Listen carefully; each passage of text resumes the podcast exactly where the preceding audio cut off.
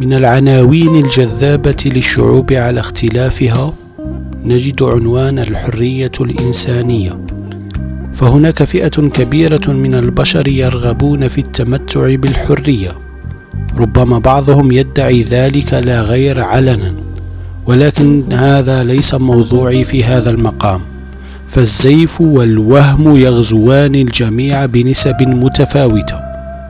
الحرية الإنسانية هذه المقولة الرائعة التي تجعل الإنسان يطرب لها ويعلق عليها امالا كبيرة في مجالات وميادين كثيرة. نعم كلنا أو معظمنا يرغب في التمتع بحرية العقيدة حرية التصرف التحدث العمل والسفر.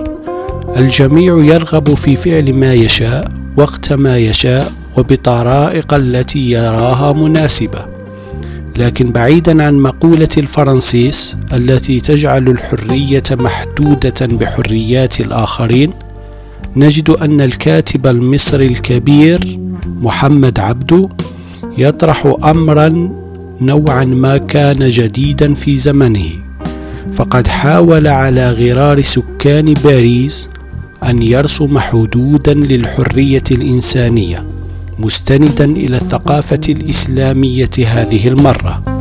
فقد رأى بأن الحرية البشرية محدودة فعلا معتمدا على نفي المطلق زيادة على وضعه كموضوع لمحمول الحرية عينها. ورأى محمد عبده بالمقابل أن الإنسان محتاج إلى أن يكون حرا رافضا مبدأ الجبر في العلاقات الإنسانية ليصل في الأخير إلى وضع حدود للحرية الإنسانية بالتزامن مع إلزامية تمتع الإنسان بها. هنا الحدود يقصد بها الاعتدال في طرح الأمور والقضايا المعيشية بينما هو معقول ومقبول فطريا من الفطرة وجماهيريا يعني به الرأي العام.